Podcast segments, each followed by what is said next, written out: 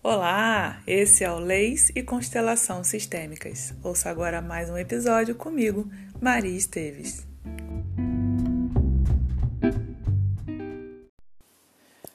A regulamentação jurídica mantém os conflitos mortais dentro de certos limites, principalmente porque o monopólio da força pelo governante impede a solução violenta de conflitos pelos indivíduos ou grupos subordinados.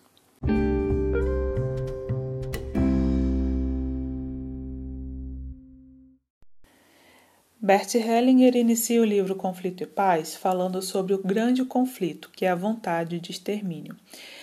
É, ele explica que quando nós nos sentimos ameaçados, a nossa vontade é de exterminar esse outro que nos causa perigo. E essa vontade de extermínio vem acompanhada de uma vontade de apropriação desse outro exterminado. Então, ele coloca que a regulamentação jurídica funciona como um freio desse instinto de extermínio e a gente deixa de agir então pela autotutela, passando a ter uma tutela de um Estado, que vai, por consenso, criar normas jurídicas. Isso nos leva a construir relações políticas e normas jurídicas que devem ser observadas impositivamente. Como que a gente cria essa imposição? A partir do uso da força, que passa a ser legitimada apenas pelo Estado. Então, o Estado tem o poder de uso da força. Para começar a nossa reflexão, sugiro aqui pensar intimamente como está o domínio dessa vontade de extermínio, desse instinto que nos faz reagir quando sentimos uma ameaça.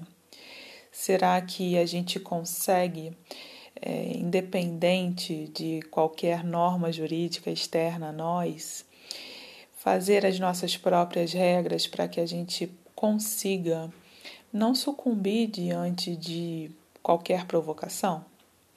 Será que a gente já consegue mapear o que, o que nos faz perder o nosso controle, o nosso eixo e agir com esse, com esse instinto mesmo quando a gente não quer? É interessante a gente ter essas autoprescrições, né? entender quando começa ah, uma situação que nos provoca o suficiente para sair do eixo. E aí, já consciente disso, a gente já conseguindo mapear, né? A gente perceber quando, quando o trem vai sair do trilho e com isso ter mais um posicionamento mais firme para não agir a partir desse impulso, mas sim já com uma com uma resposta mais pensada e pré-definida.